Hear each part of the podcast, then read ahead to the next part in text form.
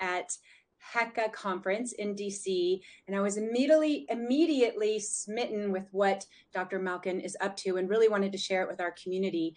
My name is Lara Barr. I'm the owner and founder of Emerging Educational Consulting. We provide one-to-one mentorship for students from the beginning to the end of the application process. Our motto is we're in the business of raising good humans. And so this podcast is designed to offer information to families who may not have access to this kind of information to help support their students through this process.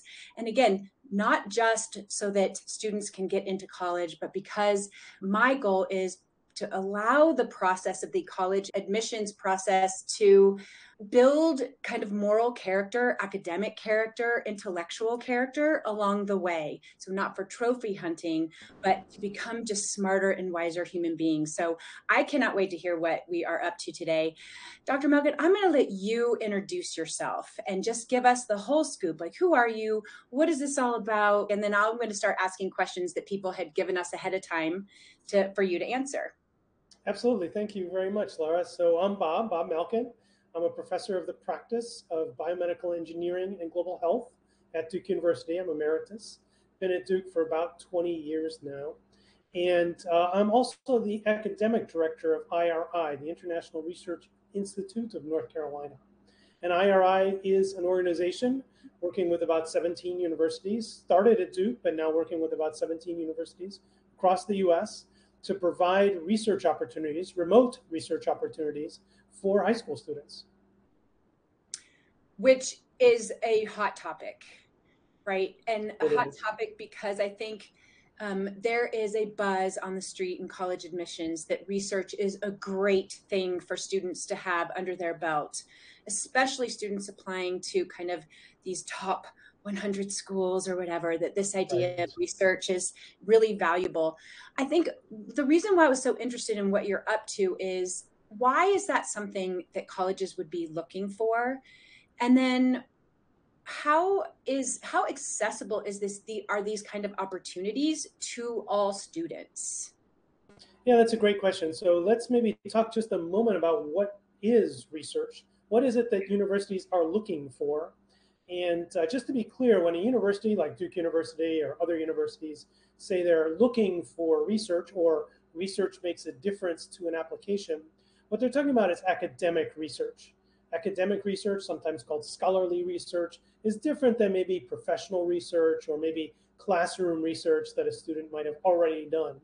Academic research is systematic, meaning there's a method section. It uses primary sources.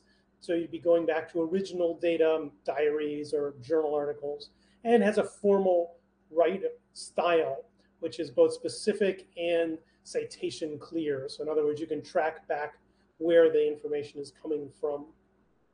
And as you can imagine, if you can meet all of those criteria, you've already demonstrated a couple of things that universities are always looking for. I mean, as long as I can remember in my career in academics, we've asked for essays as part of the application process, because the ability to express yourself clearly and reason clearly is very important for success at a competitive university. That's part of what we expect. As I mentioned, I'm an engineering professor, and yet I expect my students to be able to write and reason clearly. One way to demonstrate that is to be able to do academic research. If you publish it especially, it clearly demonstrates that you can reason and that you can express your reasoning in a way that's concise and understandable to others. Can you give me some examples of some research projects, or just, I feel like I know not that much about this, so I'm not even sure the right questions to ask, but can you give an example of maybe a student that you've had this summer and some work that they've done, and maybe that fits into what types of research? Are there strands within that idea of academic research? Yeah, absolutely. It's a great question. And I really like the way you phrased it, Lara, because it's really important to understand that there's at least two big categories here. One is a summer program, or a program that's maybe 12 weeks long or 8 weeks long. No matter what the program is called, an 8-week or a 12-week long program is an introduction to research. I have graduate students in my lab who stay with me for 7 years. Wow. So 6 or 7 weeks is just an introduction to research. and an introduction to research, no matter what the title of the program is called, what you're going to end up doing is the first couple of steps of a research project, identifying a question and completing a literature review. Now, there are organizations, IRI is one, which includes and offers long-term research projects. Those are more like a year or two minimum in length. And absolutely, those students can do some tremendous, groundbreaking, published research. As an example, I have a student who worked with it in high school. She was a high school student, and she interviewed about 2,000 people about their vaping habits and their cold and flu symptoms as a surrogate for their immune system. And indeed, she showed that people who vape have more frequent colds and flus, and people who vape more have more severe cold and flu symptoms. So this is something she did completely remotely. I actually never met the student until, coincidentally, she became a freshman at Duke University, and then I saw her on campus. But during the entire time we did the research together, I never met her. Wow. So let's talk about that for a second. How, in today's world, you can do research even if you're not in North Carolina. You can offer, you can have all kinds of opportunities to research. Tell me about that, because that is a new idea. Yeah, absolutely. Yeah, absolutely. So just to be clear, IRI started at the beginning of the pandemic. Before the pandemic, I've been working with high school students for 20 plus years at previous universities as well, but always on campus. When the pandemic hit, the idea of coming on campus, at least for a while anyways, was really challenging. There were restrictions and it was difficult to get high school students on campus. So initially I started IRI with a friend of mine, another Dookie, just to continue the relationships with the high school students we already had. That's when we discovered there were thousands of students all over the world that never had access to great laboratories, either because, you know, they live in a rural part of a country, or they live in a country where they can't access a lab at all, or perhaps the local opportunities are very competitive or not available in their intellectual interests, or schedules don't match, whatever the reason, they didn't have access to great labs. So to be clear, of course, this limits what kind of research a student can do. Not all research can be done remotely. Some requires specialized equipment. I would argue that at the high school level, that's not very important. High school students should really be focusing on understanding what is research and how is it conducted, not developing a specific method or a specific tool like a tunneling electron microscope or CRISPR-Cas9 gene editing or some other specific method that they're interested in. They should be focused on the research process at this point. They'll have plenty of years in their future to develop the method section. So I don't feel that it's that limiting for high school students, but absolutely, there are limits. Not all kinds of research can be done remotely. It's one of those things. I know our practice really is thriving because of the amount of time students can save by having a great impact in a meeting on Zoom versus having to make the drive or spend all the finances to stay on a campus. So I think it's a really exciting opportunity.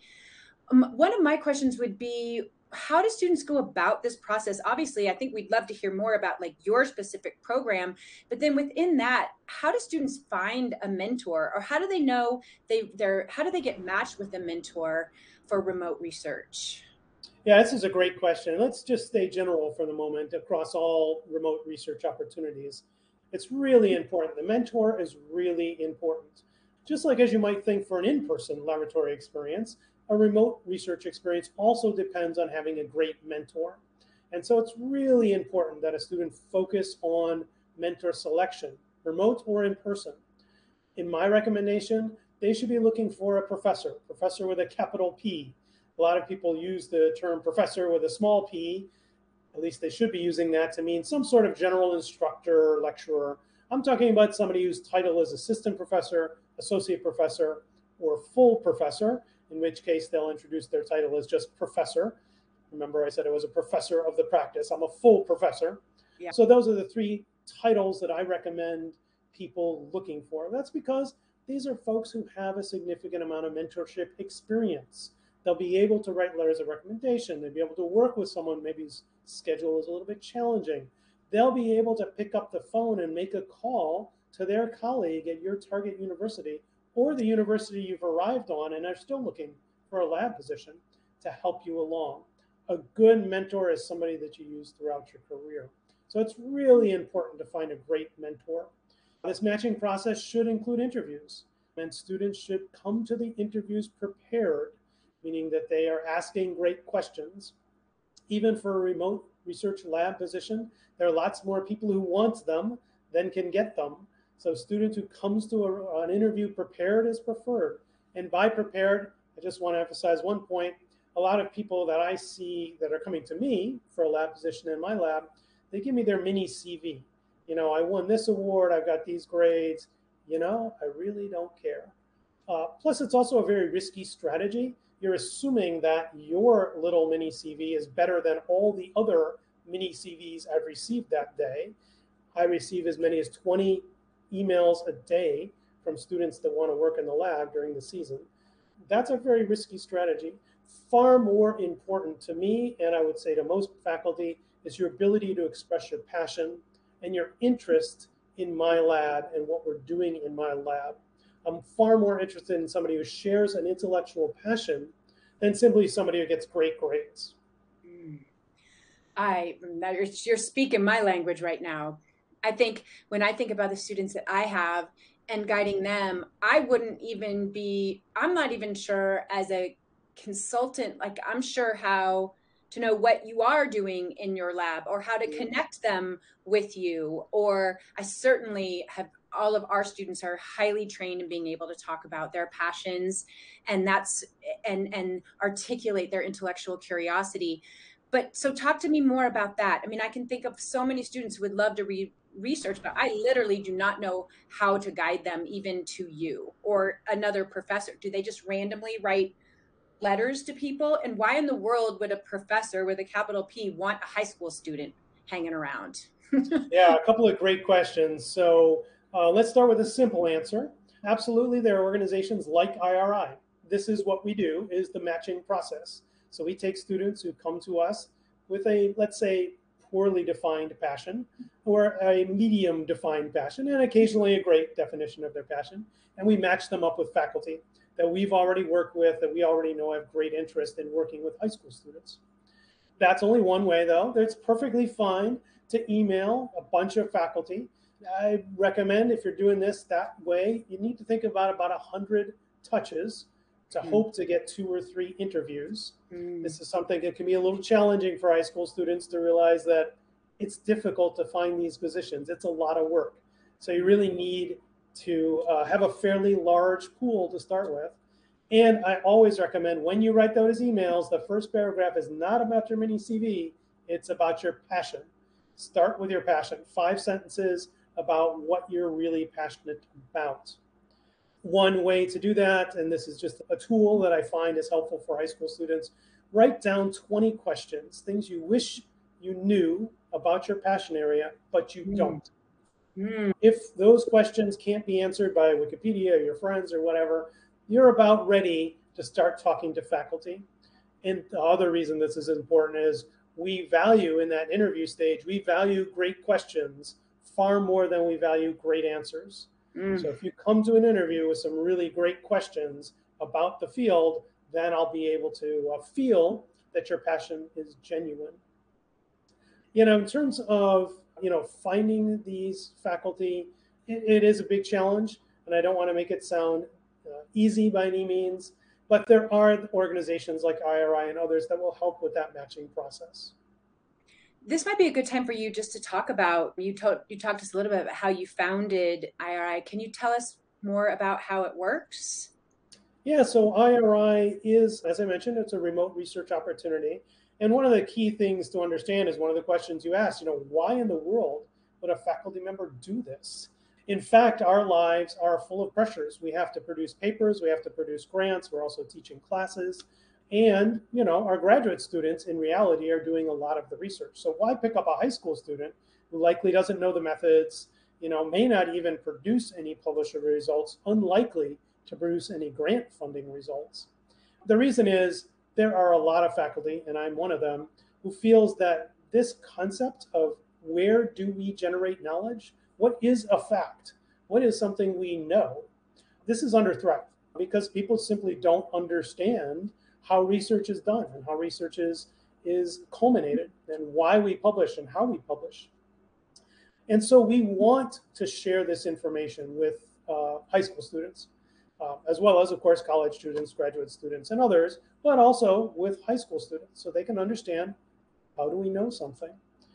The problem is it's actually quite a big pain in the butt. At universities across the country, there's a lot of paperwork to engage with the high school students. We also get many, many, many resumes, and we just don't have time to filter through them. So the idea of IRI is we provide that infrastructure for the faculty. We help vet all the high school students. We help with all the paperwork involved. And so all the faculty has to do is open their lab to one student or two students. And as you already mentioned, from the other side, high school students often they don't really know even how to form the words to describe their passion. They're interested in something, but they're interested in biology or chemistry. Well, these are huge fields with tens of thousands of people working on them, perhaps hundreds of thousands. Finding the one that's really a match for their passion can be a real challenge. Again, IRI helps on that end as well. And so it was piecing these two ideas together that formed the organization, kind of facilitate matching up faculty that want students and students that want faculty. I'm so grateful you're doing that work. And man, you really resonate when you start talking about asking. We always say in our practice, like, I would much rather you ask the more beautiful question than have the answer. Absolutely. And I created our whole curriculum is based on this idea of like not imparting knowledge, but to have students have the opportunity to do the heavy lifting of their thinking. And I really resonates with me what you said about students know, oh, I want to major in chemistry or I want to be a doctor, but there's such little programming or support in high schools for students to even understand what are the options. And it really touches me that you say it's under threat, this idea of like, what is a fact and what do we need to know?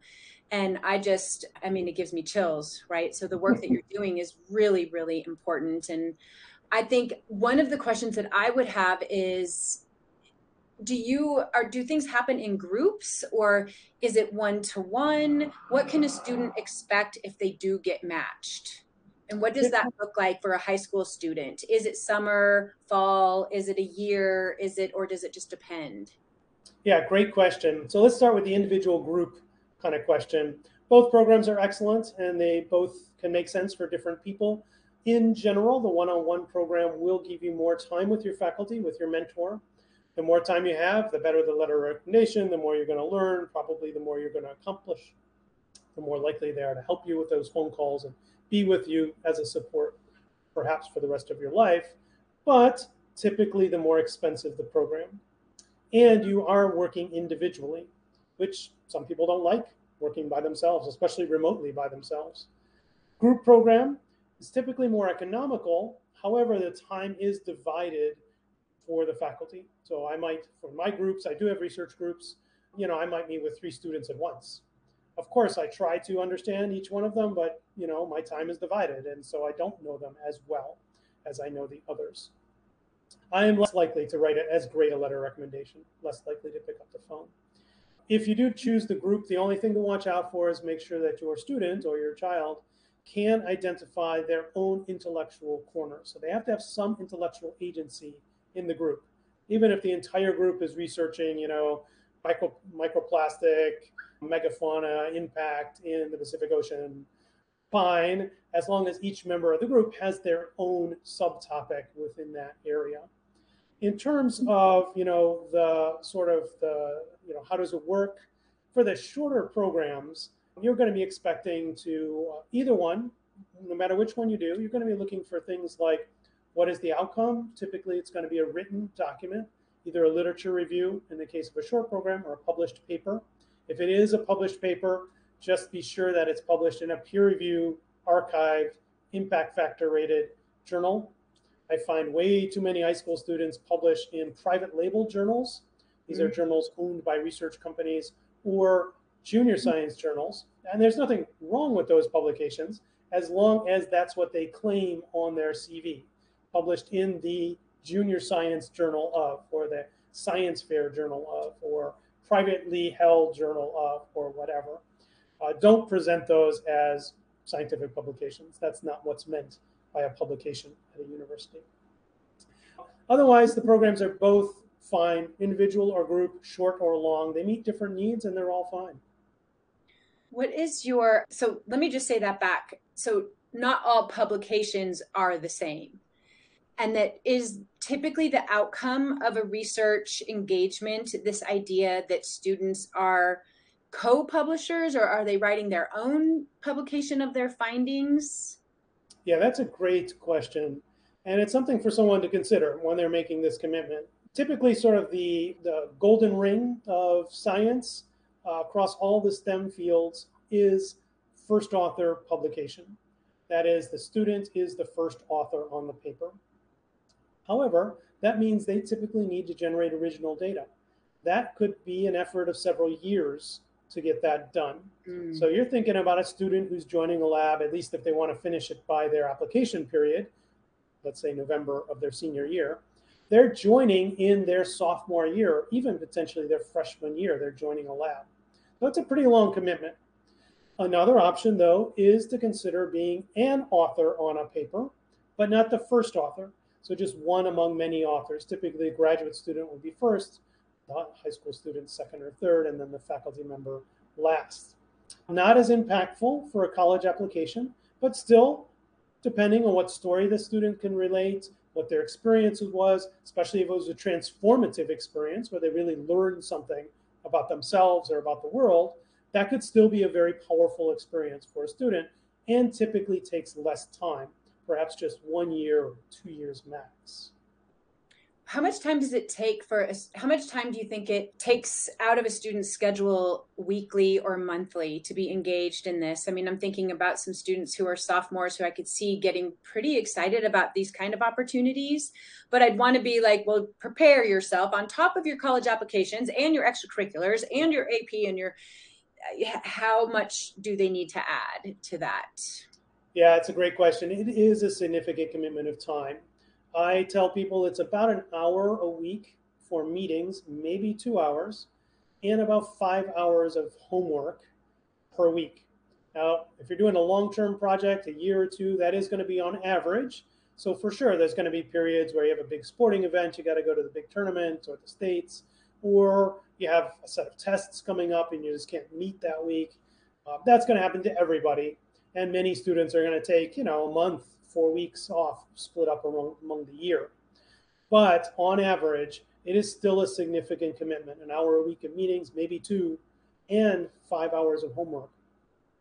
That's a huge commitment. That's interesting because I think a lot about this, and I don't want this to come across in any way like unkind, but there are so many opportunities. And sometimes I wonder, am I guiding my students to a kind of pay to play program where it's like going to look good on their application, or am I genuinely guiding them to pursue their intellectual passions? And in this case, no one's going to, like, you got to be in it to want to do this. Yeah, it's right? A lot of time, right? It's a lot of time, and it's not just a 6-week program where you finish it up and then you get a letter of recommendation for doing research, not publishing anything. It just feels like your program is the real deal. So I'm so happy that we're able to engage in this conversation. Do you have opinions about like the true value in college admissions process? Do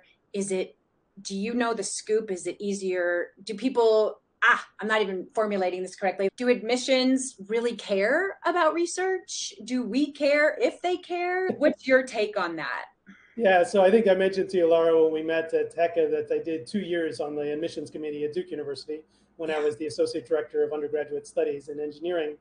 And so I got to see thousands of incredible students, just great applications. Unfortunately, we can't accept all of the great applications. Research can make a difference. In my opinion, from what I saw, these short-term experiences, which are 4 weeks or 6 weeks, and I've seen some as short as 1 week, they really come across like a camp. If a student has an incredible story, whether it occurred at camp or it occurred one day on the beach or in their research program, I think the incredible story can have power. But keep in mind, that's the experience that they're relating. It's not really anything to do with their camp. Mm-hmm. I don't think the simple fact that they went to camp at, you know, X university for 4 weeks really has any impact on their applications at all. In fact, students who make a serious commitment of a couple of years, who can really discuss their research at a level of detail that, you know, can be discerned from others and publish it, absolutely. There is, I think, some misconception that somehow admissions doesn't know. So you can just publish in any junior science journal and the admissions department's going to accept that. I can tell you, at least in the case of Duke University, that is absolutely not true. The admissions department engages faculty like myself and others specifically for the purpose of determining whether this particular paper, amongst other things as well in an application, have or has merit. And this is our job. This is what we do for a living, is publish papers. So we know exactly which journals are really ones which have or should have work of significance. So demonstrating that a student has a commitment, is able to make a long-term commitment, has the intellectual drive and passion, can express themselves, all the things that we're looking for in a college application. Can you tell us some names of some of the research projects or some of the things that students have studied this past with you recently, just to get us all excited intellectually? Absolutely. So I've got a student who's just finishing up a really great paper on metered dose inhalers. These are little things that children sometimes take to school. They stick them in their mouth and pump the top of it, and it gives them a little burst of albuterol or some other medication. And it's supposed to help them with asthma. Asthma is one of the biggest problems around the world, also in the US, but around the world as well. However, there is actually very little data on whether those kids know how to use those inhalers. Mm. So she devised a small program for a smartphone and got the moms to record their kids using the device. And from that, she could figure out how often they actuated it, whether their breathing was appropriate and whatever. And in fact, found that 35 out of 36 kids did not know how to use their inhaler correctly. And also was able to get some chart access so she could look at their medical records and determine that, in fact, those that use their device more correctly have better outcomes. They sleep longer, they have better grades in school and things like that. So this is really groundbreaking work. She's actually proposing now to start a company to develop training aids for little kids because, you know, you can't really expect a little kid to read the manual. And, you know, a 6-year-old or 7-year-old's not going to read the manual and then follow the instructions. So she's proposing to develop a little game that kids use with a game. Well, it would look like a metered dose inhaler, but it would be a game. And then they would win the game by using their metered dose inhaler correctly. Wow. I believe this would make a huge impact on kids with asthma. So this is a big, big project that's really making a difference. Wow, that is so neat. I am so grateful that we had a chance to talk today. I can't believe 30 minutes just flew by. We have 1 minute left, and I want to spend that time just giving you so much gratitude, not only for showing up for me today. I feel kind of super honored about that, but also just for the work that you're doing. I mean, the opportunity and your commitment to high schoolers. I am someone who truly believes that the investment that you're giving now will have a huge impact, and that our work of raising citizens is crucial in our society right now. So thank you for your service. And I can't wait to have my students apply. Looking forward to it, Lara. And it's been my pleasure. Thank you very much for your time. Thank you so much. Have a beautiful day. Thank you. Bye-bye. Bye.